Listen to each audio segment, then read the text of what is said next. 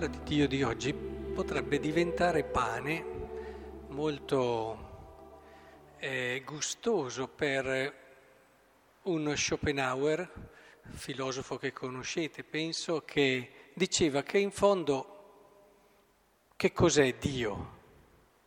Dio è la proiezione dei desideri dell'uomo, delle sue aspirazioni, dei suoi sogni.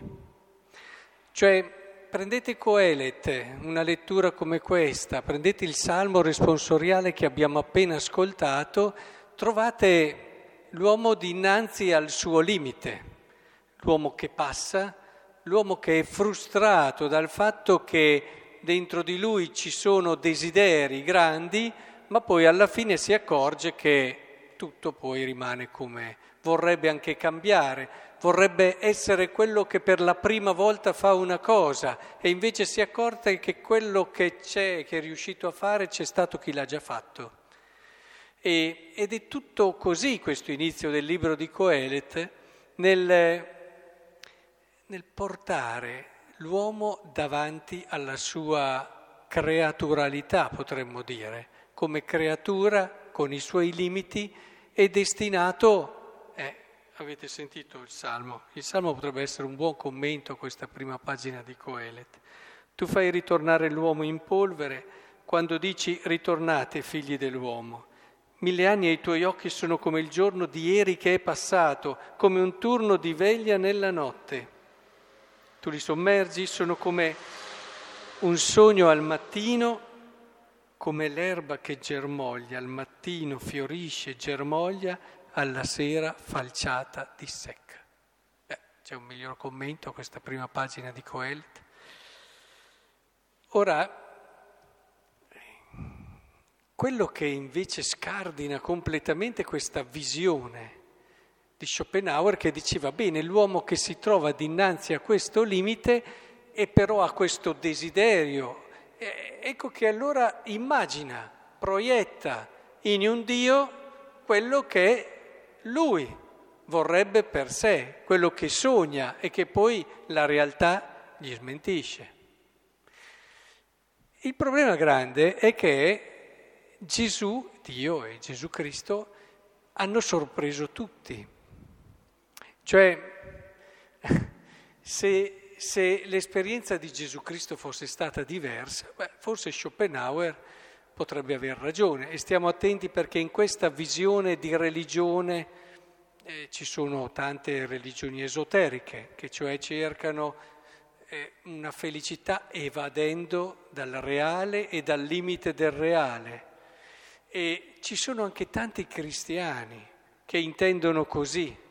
E, e in questo senso Schopenhauer ci ha aiutato a smascherare questa illusione che tanti cristiani costruiscono sulla loro fede, cioè pensano che appunto eh, rinunciano a tutto quello che in fondo vedono il limite, la povertà e allora sognano, pensano, eh, pensano che potrà esserci un domani bello, sperano che ci sarà qualcosa di buono in un altro mondo, in un altro tempo. E quello che è sorprendente invece è stata la risposta di Dio che fa cadere tutto il discorso di Schopenhauer naturalmente. Cioè non è arrivato come colui che ha risolto tutto, colui che è l'espressione che veramente realizza tutto questo perché va al di là del limite dell'uomo. No, Gesù Cristo è venuto con i limiti dell'uomo. Dio si è manifestato con la debolezza, la povertà, la fragilità, la caducità, addirittura è morto, scandaloso. Cioè, ma chi è che proiettando Dio e i suoi desideri avrebbe mai proiettato un Dio come Gesù Cristo? Nessuno. È chiaro che allora questo ci deve far riflettere perché effettivamente Gesù Cristo si è rivelato e ha manifestato Dio nel modo pieno proprio qui, in quella realtà fragile, in quella realtà debole nella quale viviamo.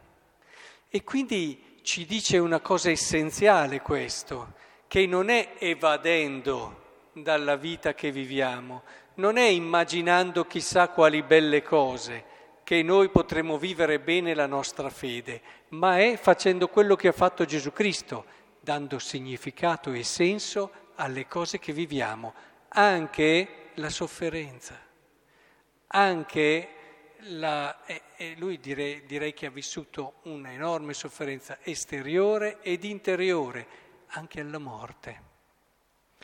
E il, la risurrezione non dovete vederla come il Tana libera tutti, cioè non dovete vederla come, ah, vedi che avevo ragione che dopo arriva la cosa buona, dopo arrivano i nostri. No, la risurrezione è il compimento, è il compimento di una vita vissuta così, è il coronamento di una vita vissuta come l'ha vissuta Dio, assumendo su di sé tutta la fragilità e la debolezza che c'è e riuscendo a dare significato, non scappando, ma standoci dentro. E, e, l'unico modo per davvero vivere bene la nostra religione non è immaginare, ed è, è questo il concetto corretto di speranza, ma è proprio, grazie a Cristo, riuscire a dare senso e significato a tutto ciò che viviamo, standoci dentro, anche quando è molto difficile. Qui capiamo tutto il dono che la fede rappresenta, tutto il dono che la presenza e la vicinanza di Gesù Cristo, la forza che ci dà in un contesto come quello di oggi. I giornali sono pieni dell'ultimo documento che è uscito dal, dalla Santa Sede circa l'eutanasia, eh, di come davvero non è chiudendo, fuggendo, argomento delicato è questo, ma però la risposta di fede è questa e standoci dentro e vivendolo fino alla fine, aiutando a dare senso anche a ciò che all'inizio, stando ad una prima analisi, non ne ha. E questo credo che sia molto importante, che cerchiamo di comprenderlo e di viverlo. Eh, quante persone, leggevo proprio l'altro giorno un articolo di una persona, sono andati in Cina per cercare, poi il Signore mi ha fatto capire che invece io avrei trovato la mia felicità a casa mia, da dove sono scappata. E, e quante persone pensano che il cambiare, lo scappare, l'evadere sia la soluzione del loro problema. Non lo è. Tu porti via con te il problema e te lo ritrovi là. Il, il modo migliore è proprio quello di entrare nella prospettiva e grazie al Vangelo e alla forza che ci dà il Signore con la sua redenzione, perché da soli in certe situazioni soprattutto non ce la facciamo, ma stiamo attenti, non è solo nelle situazioni difficili, è anche quando stiamo troppo bene che rischiamo di distrarci e quindi di fallire. Ci sono i due estremi che sono sempre molto pericolosi, l'uomo nella prosperità non comprende, dice il Salmo. Quindi entriamo in questa prospettiva, è qui è la mia vita e quanto di più prezioso ho, è la mia possibilità che grazie a Cristo posso rendere vita di Dio.